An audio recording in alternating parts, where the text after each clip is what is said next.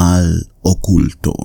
Tiene tiempo que no hablamos de los cómics webs coreanos de Corea, y esta vez quiero hablarles de un cómic llamado El mal oculto. Imagina que eres un universitario promedio, tienes algunos amigos, pero no sobresales demasiado. Ahora, imagina que tienes un don que nadie más tiene un don de 88 años que te paga todo. Nah, no es cierto. Más bien, tienes el don de leer la mente a los demás. Pues esa es la vida de Bong Gang, un chico normal que prefiere alejarse de la gente y de los problemas, por lo que prefiere no intervenir en las cosas de las cuales se entera a través de su poder. Sin embargo, un día se atraviesa con Hun la verdad es que ni siquiera sé si pronuncio bien estos nombres coreanos, pero bueno, ustedes perdonarán. Hun Ho es un asesino serial el cual es tan cuidadoso que jamás ha dejado una pista de sus crímenes, por lo que logra pasar como un chico popular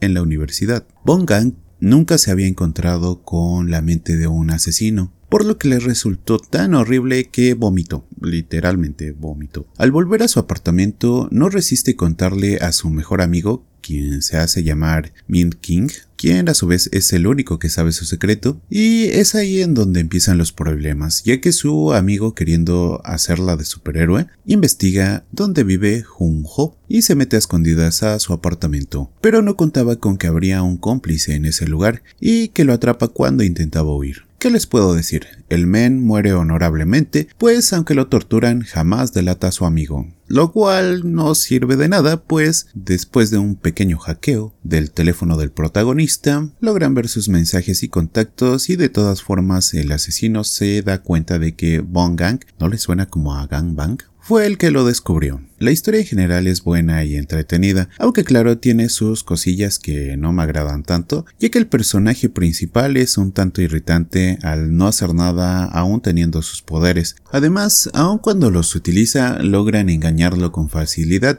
y pero aún, cuando de verdad le serviría usar sus poderes, resulta que ya no los puede usar. Todo esto me desesperó un poco y sé que el autor lo hace para desarrollar la trama, pero fue muy difícil no decirle más de una vez al personaje, ¡ay, cómo eres revoludo, che! Pero bueno, tomando en cuenta que apenas he leído 23 episodios y el cómic sigue en emisión, creo que tiene potencial y merece una oportunidad. En fin, si les interesan los cómics y los asesinos seriales, es una buena opción para pasar el rato y quién sabe, tal vez dentro de poco salga en Netflix como otros cómics que han estado haciendo los coreanos y que tienen cierta popularidad. El cómic ya esté disponible en la app de Webtoons. Búsquenla. Por lo pronto yo me despido. Nos vemos la próxima. Adiós. Facebook, La Voz de la Tortuga Muerta. YouTube, El Mike 264. Come frutas y verduras y dale like. Bye.